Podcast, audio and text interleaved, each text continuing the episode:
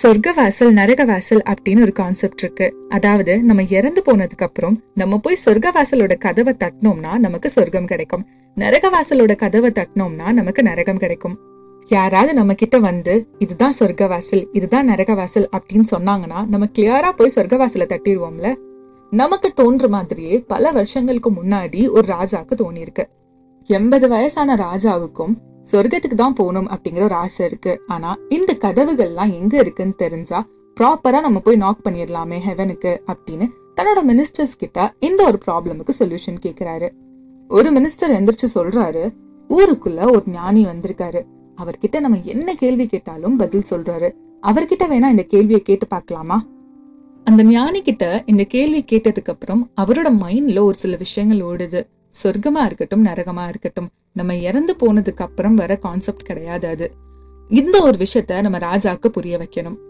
ராஜாவை பார்த்து ஞானி ஒரு சில வரிகள் சொல்றாரு. நீ உண்மையாவே ராஜா தானா? உன்னை பாக்குறதுக்கு எந்த ஆங்கிள்லயுமே ராஜா மாதிரியே தெரியலையே தம்பி.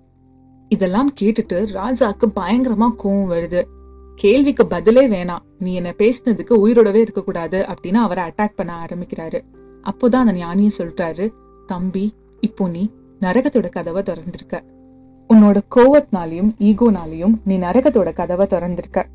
தன்னோட தப்பை ரியலைஸ் பண்ணி ராஜா ஞானி கிட்ட சாரி கேட்குறாரு அண்ட் இப்போ ஞானி சொல்றாரு நீ இப்போ சொர்க்கத்தோட கதவை திறந்திருக்க.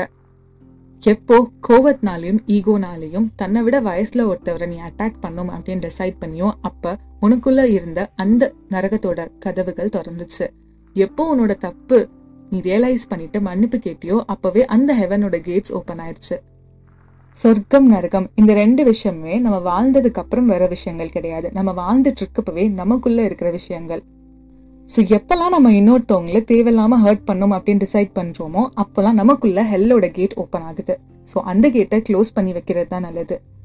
தட்ஸ் இட் மக்களே. இன்னைக்குள்ள கான்டென்ட் உங்களுக்கு ரொம்ப பிடிச்சிருக்கும் அப்படின்னு நம்புறேன். ஒரு சின்ன அனௌன்ஸ்மெண்ட் இருக்கு. ஸோ நான் சொல்லியிருந்தேன் ஜான்வரில இருந்து நம்ம திருப்பி அதே மாதிரி கான்டென்ட்ஸ் எல்லாத்தையுமே பப்ளிஷ் பண்ண ஆரம்பிப்போம்னு.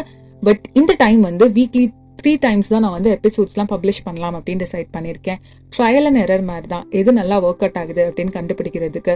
ஸோ என்னோட எபிசோட்ஸ் அண்ட் கான்டென்ட் எல்லாத்தையுமே கேட்கணும் அப்படின்னு ஆசைப்பட்டீங்கன்னா every Tuesday Thursday and Saturday வந்துருங்க. இது தவிர்த்தும் என்னைக்காவது ஒரு நாள் நான் போனஸ் பாயிண்ட் மாதிரி சில எபிசோட்ஸ் ரிலீஸ் பண்றேன். நாளைக்கு சாரி தேர்ஸ்டே இன்னொரு அமேசிங்கான கான்டென்ட்டோட நான் உங்களை மீட் பண்றேன். அது வரைக்கும் take care and spread love